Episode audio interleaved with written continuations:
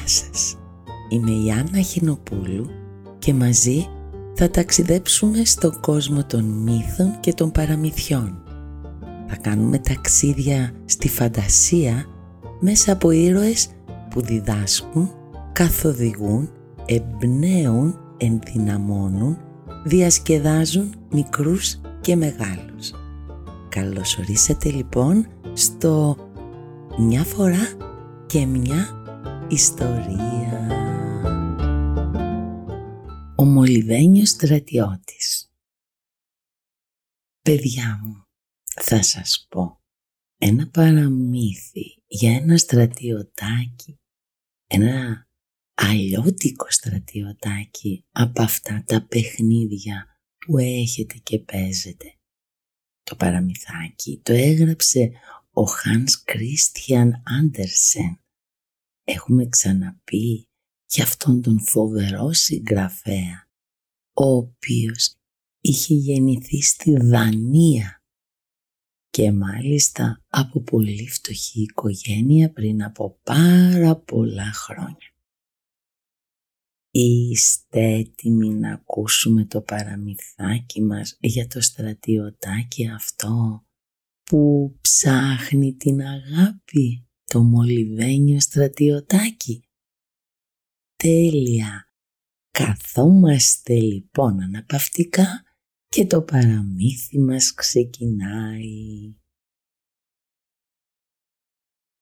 Μια φορά και έναν καιρό ήταν 25 μολυβένια στρατιωτάκια. Όλα αδέρφια μεταξύ τους φτιαγμένα από το μέταλλο ενός και μόνο κουταλιού.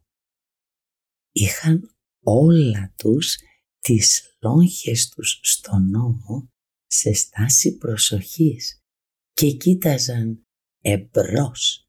Οι στολές τους ήταν πάρα πολύ κομψές, κόκκινο και μπλε και ήταν υπέροχες διπλωμένα προσεκτικά σε φανταχτερό χαρτί και τακτοποιημένα μέσα σε ένα χαρτόκουτο δόθηκαν δώρο σε ένα μικρό αγοράκι που είχε τα γενέθλιά του και που μόλις τα αντίκρισε ζητοκράβγαζε από χαρά με τα στρατιωτάκια. Όλα τα στρατιωτάκια παιδιά ήταν όμοια μεταξύ τους, εκτός, εκτός από ένα που ήταν κουτσό. Βλέπετε παιδιά, το μέταλλο από το κουτάλι δεν είχε φτάσει για να γεμίσει τελείως και το δικό του καλούπι που ήταν το τελευταίο στη σειρά. Παρόλα αυτά όμως, το κουτσό στρατιωτάκι Δηλαδή, παιδιά μου είχε ένα πόδι, αλλά μπορούσε να σταθεί. Το κουτσό λοιπόν στρατιωτάκι μπορούσε θαυμάσια να στέκεται όρθιο, σαν να είχε και αυτό δύο πόδια. Το κουτσό μολυβένιο στρατιωτάκι βρήκε αμέσως τη θέση του πάνω στο τραπέζι, όπου ζούσαν και τα υπόλοιπα παιχνίδια του σπιτιού. Επάνω στο τραπέζι ήταν εκατομμύρια παιχνίδια, αλλά στο κέντρο του τραπεζιού ξεχώριζε ένα υπέροχο χαρτονένιο κάστρο. Μέσα από τα μικροσκοπικά του παράθυρα μπορούσες να δεις κατευθείαν στη σάλα του μπροστά από το κάστρο υπήρχαν μια σειρά από δεντράκια που σχημάτιζαν μια ομάδα γύρω από έναν μικρό καθρέφτη ο οποίος υποτίθεται πως ήταν μια διάφανη λίμνη. Κύκνοι φτιαγμένοι από κερί κολυμπούσαν στην επιφάνεια της λίμνης και αυτή αντικατόπτριζε την εικόνα τους.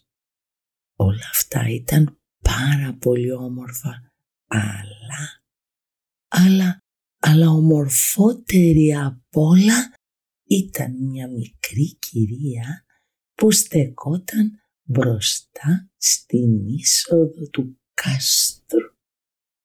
Το φορέμά της ήταν φτιαγμένο από τούλι πανέμορφο.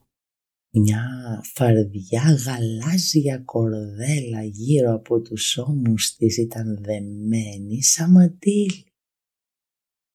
Παιδιά, ήταν μια πανέμορφη χορεύτρια και όπως καθόταν μπροστά στην είσοδο και ισορροπούσε στο ένα της πόδι και είχε το άλλο σηκωμένο στον αέρα κάνοντας πυρουέτα έμοιαζε παιδιά από μακριά σαν να ήταν και αυτή κουτσί, σαν να είχε μόνο ένα πόδι. Ω, μα τι όμορφη, πόσο όμορφη, αυτή θα ήθελα για κυρία μου. Σκέφτηκε παιδιά το μολυβένιο στρατιωτάκι. Αχ, αχ και να θέλει να γίνει σύντροφός μου. Είναι όμως πολύ καλύτερη μου. Πολύ καλύτερη μου αυτή μένει στο κάστρο ενώ εγώ σε ένα χάρτινο κουτί και ποτέ δεν θα τολμούσα να της προτείνω κάτι τέτοιο. Άλλωστε, άλλωστε εγώ μένω με τα 25 εδώ αδέρφια μου και δεν υπάρχει χώρος για μία κυρία. Το μολυβένιο στρατιωτάκι ένιωσε να χάνει το θάρρος του και έμεινε να στέκει σαστισμένο απέναντί της και να τη θαυμάζει από μακριά. Στο τέλος της μέρας όλα τα παιχνίδια τακτοποιούνταν από τα παιδιά ξανά στη θέση τους και όλοι οι άνθρωποι του σπιτιού πήγαιναν για ύπνο. Όταν όμως οι άνθρωποι πηγαίναν για ύπνο, τότε και ήταν ήσυχα όλα και ήρεμα, τότε παιδιά, τα παιχνίδια ξεκινούσαν τη δική τους γιορτή. Παίζαν πάλες, παίζαν πολέμους, χορεύανε, τραγουδούσανε και μέσα σε όλη αυτή τη φασαρία η μπαλαρίνα παρέμενε σταθερή στο ένα της πόδι και το μολυβένιο στρατιωτάκι προσιλωμένο ακριβώς απέναντί της. Ούτε μια στιγμή παιδιά δεν έπαιρνε το βλέμμα του από πάνω της.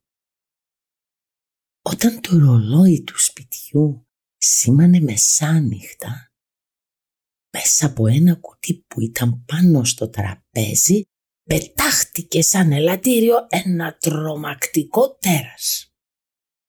Παιδιά, ήταν ένα κουτί φάρσας.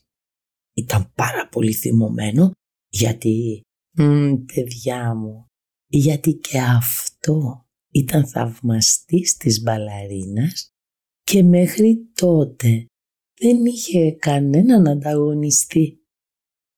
Μολυβένιος στρατιωτάκι, κράτα το βλέμμα σου μακριά.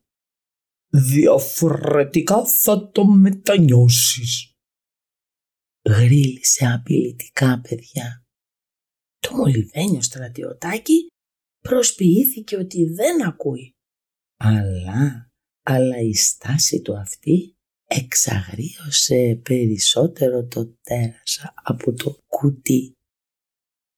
Όταν πια ξημέρωσε παιδιά, κατέβηκε αμέσως το μικρό παιδί του σπιτιού να παίξει με τα παιχνίδια του. Μέσα στα παιχνίδια παίρνει το μικρό μας το στρατιωτάκι, το κουτσό και το βάζει στο περβάζι του παραθύρου για να φυλάει σκοπιά. Έτσι, σε μια στιγμή, είτε γιατί φύσηξε δυνατός αέρας, είτε γιατί έβαλε το χεράκι του το τέρας, κανένας δεν θα μάθει ποτέ, το μολυβένιο στρατιωτάκι βρέθηκε πεσμένο έξω από το παράθυρο, πάνω στο σκληρό και παγωμένο λιθόστρωτο δρόμο μακριά από το σπίτι. Το μικρό παιδάκι μόλις είδε ότι έπεσε ο στρατιώτης του κάτω πήρε τον μπαμπά του και τρέξαν αμέσως κάτω να το ψάξουν. Αλλά, αλλά δεν κατάφεραν να το βρουν. Αχ, το μικρό μας το στρατιωτάκι και να μπορούσε να φωνάξει «Ε, εδώ είμαι, ε, εδώ είμαι σας λέω». Σίγουρα θα το βρίσκανε. Όμως, όμως το στρατιωτάκι δεν μπορούσε να φωνάξει και ενώ πέρασε από δίπλα του το παιδάκι δεν τον είδε ανάμεσα στις πέτρες του δρόμου και ανέβηκε πάλι στο σπιτάκι του. Τα πράγματα παιδιά όμως αχ έγιναν ακόμα χειρότερα όταν άρχισε σε λίγο να βρέχει. Σύντομα η βροχή δυνάμωσε πολύ και τα νερά έγιναν ορμητικά σαν χήμαρος. Όταν μετά από ώρα τελείωσε η καταιγίδα, εμφανίστηκαν δύο άλλα παιδιά που έτρεχαν κρατώντας στα χέρια τους ένα χάρτινο καραβάκι. Έψαχναν για ένα ναύτη που θα τον έβαζαν κυβερνήτη στο πλοίο. Τότε, τότε, τότε είδαν το μολυβένιο στρατιωτάκι που ήταν πεσμένο στο έδαφος. Το σήκωσαν, το έβαλαν μέσα στο καράβι και έπειτα, έπειτα, έπειτα το άφησαν να ταξιδέψει στο χαντάκι του δρόμου που είχε μετατραπεί σε μικρό ποταμάκι από τα νερά της βροχής.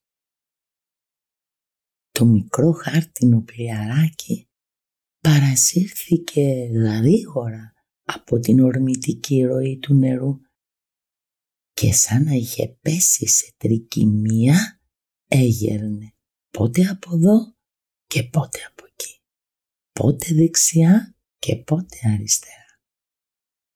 Αχ, οι συνεχείς αναταράξεις ζάλισαν τόσο πολύ το στρατιωτάκι που κάποιες στιγμές δεν μπορούσε να ξεχωρίσει αν ήταν πάνω ή κάτω. Και εκτός αυτού παιδιά μου, ο φόβος είχε κυριέψει την καρδιά του, αλλά προσπαθούσε να μένει όρθιο και να κρατάει το βλέμμα του σταθερό μπροστά. Δεν πέρασε πολλή ώρα και το πλοίο που στροβιλιζόταν μέσα στο νερό παρασύρθηκε στους σκοτεινούς υπονόμους της πόλης. Όπως ήταν παιδιά αναμενόμενο, ξέρετε ποιοι ζουν μέσα στους υπονόμους; Αυτοί που κυρίως ζουν παιδιά μου είναι οι αρουραίοι, οι γιγαντόσωμοι αρουραίοι. Έτσι λοιπόν, ένας γιγαντός όμως αρουραίος που ζούσε στους υπονόμους, όταν είδε το πλοίο να πλησιάζει προς το μέρος του, προσπάθησε να φράξει το δρόμο και ρώτησε απαιτητικά. «Έχεις μαζί σου διαβατήριο, δείξε μου το διαβατήριο σου αμέσως!» Το μολυβένιο στρατιωτάκι παρέμεινε σιωπηλό και τότε ο αρουραίος που δεν του άρεσε να τον περιφρονούν εξαγριώθηκε ακόμα περισσότερο. Σταματήστε, σταματήστε, κανένας άλλος δεν πρέπει να περνάει χωρίς διαβατήριο. Σταματήστε σας είπα, δεν έχει διαβατήριο, σταματήστε τον. Όμως παιδιά, επειδή δεν ήταν κανένας άλλος αρουραίος εκεί γύρω εκείνη τη στιγμή για να εκτελέσει τη διαταγή του, αναγκάστηκε να το αφήσει να περάσει. Καθώς συνέχιζε το ταξίδι του, το στρατιωτάκι μας ξαφνικά άρχισε να φαίνεται λίγο φως στο βάθος του τούνελ και το κουτσό στρατιωτάκι ένιωσε να ξαναβρίσκει την ελπίδα του. Όμως, παιδιά μου, αυτό που δεν γνώριζε ήταν ότι το ποτάμι του υπονόμου κατέληγε σε έναν απότομο καταράχτη που διοχέτευε τα νερά της βροχής στο λιμάνι. Καθώς λοιπόν πλησίαζε προς το φωτεινό άνοιγμα, άκουσε έναν εκοφαντικό θόρυβο από το νερό. Και τότε άρχισε ο μικρός μας στρατιώτης να διαισθάνεται τον κίνδυνο και πάχωσε από φόβο. Αχ, το μόνο που σκέφτηκε. Αν είχα, αν είχα, αν είχα, αν είχα την παλαρίνα μου μαζί, δεν θα με νοιάζε τίποτα, δεν θα φοβόμουν τίποτα. Σκεφτόταν συνέχεια. Αμέσως και μόνο με τη σκέψη της όμορφης μπαλαρίνας στάθηκε ευθύτενής. Ίσιοσε το κορμί του και προετοίμασε τον εαυτό του για να συναντήσει τη μοίρα του με γενναιότητα. Καθώς το χάρτινο καράβι κατρακύλησε στα ορμητικά νερά, το μολυβένιο στρατιωτάκι συλλογίστηκε πόσο περίεργη τελικά είναι η ζωή. Ούτε στα πιο τρελά του όνειρα δεν θα μπορούσε να φανταστεί ότι θα κατέληγε στη θάλασσα. Και ενώ βυθιζόταν μέσα στο σκοτάδι του βυθού, αναρωτήθηκε τι να έκανε άραγε η μπαλαρίνα και αν το τέρας είχε καταφέρει να κερδίσει την καρδιά της. Παιδιά, η βουτιά του ήταν τόσο βαθιά που θα είχε σίγουρα χαθεί για πάντα αν, αν στην πορεία του μέσα στο νερό δεν συναντούσε ένα λέμαργο ψάρι που αμέσως το κατάπιε με μια μπουκιά. Πω πω, πόσο σκοτεινά, πόσο ακόμα πιο σκοτεινά ήταν μέσα στην κοιλιά του ψαριού.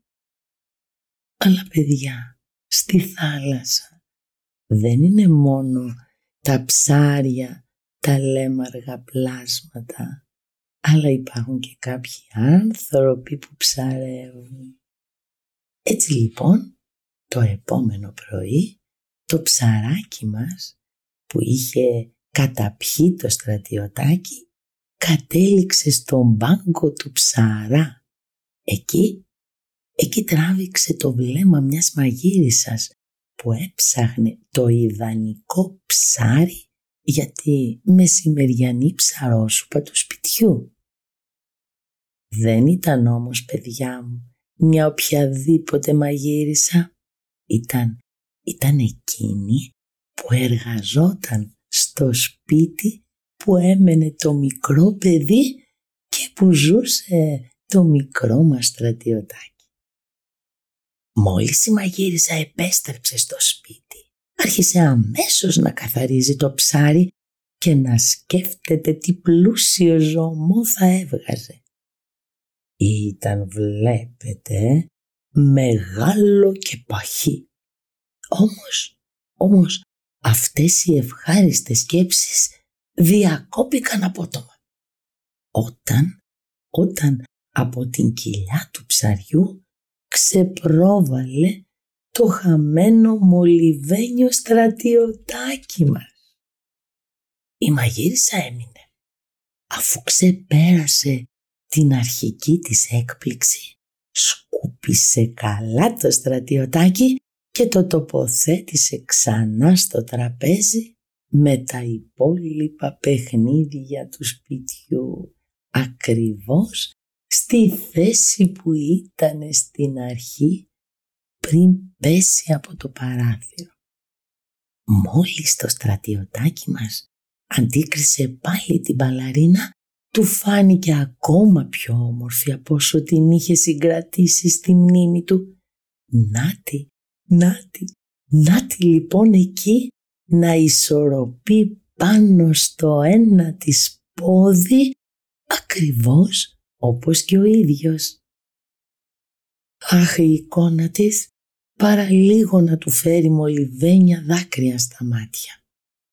Όμως, όμως συγκρατήθηκε και στάθηκε σιωπηλό απέναντί της να τη θαυμάζει όπως ακριβώς το κοίταζε και εκείνη.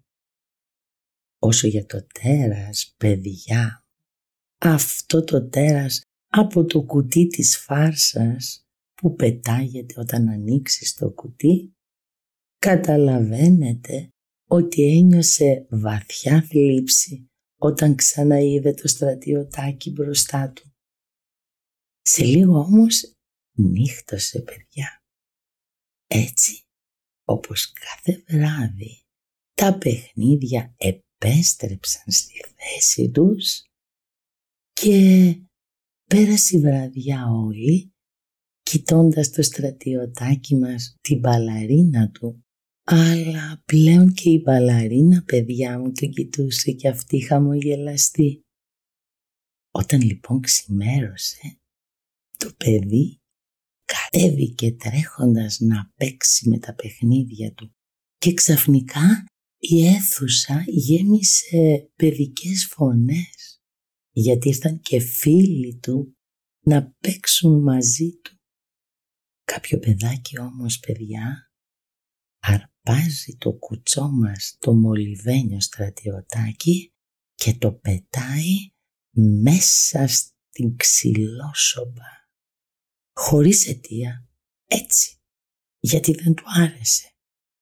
Το μολυβένιο στρατιωτάκι μας δεν μπορούσε να καταλάβει γιατί το παιδί έκανε κάτι τέτοιο. Τρελάθηκε από τη στενοχώρια του. Οι φλόγες έμοιαζαν, έμοιαζαν σαν να κάνουν πυρουέτες γύρω του και δημιουργούσαν εντυπωσιακά σχέδια που άλλαζαν συνεχώς μορφή και φώτιζαν τη φιγούρα του. Είχε ήδη αρχίσει να αισθάνεται ότι λιώνει, αν και δεν ήταν σίγουρο ότι η αίσθηση αυτή οφειλόταν στη φωτιά που τον έκαιγε ή στη μεγάλη αγάπη που έκρυβε μέσα του για την παλαρίνα. Παρά τη δύσκολη στιγμή προσπάθησε να ισορροπήσει πάνω στο ένα του πόδι και να στρέψει το βλέμμα του προς την παλαρίνα όπως άλλωστε έκανε και εκείνη. Και τότε, τότε παιδιά μου, η πόρτα του δωματίου άνοιξε και ένα απότομο ρεύμα αέρα παρέσυρε τη χάρτινη μπαλαρίνα και την προσγείωσε μέσα στη φωτιά, ακριβώς δίπλα στο στρατιωτάκι μας για μια και μόνη στιγμή ήταν επιτέλους μαζί. Αλλά οι φλόγες αμέσως μετέτρεψαν τη χάρτινη μπαλαρίνα σε στάχτη και λίγο αργότερα έλειωσαν και το στρατιωτάκι. Το επόμενο πρωί όταν πήγανε να μαζέψουν τις τάχτες και να καθαρίσουν τη σόμπα βρήκανε μια μικρή μολυβένια καρδιά. Καταλαβαίνετε παιδιά μου από ποιον ήτανε; Από το μολυβένιο μας στρατιωτάκι.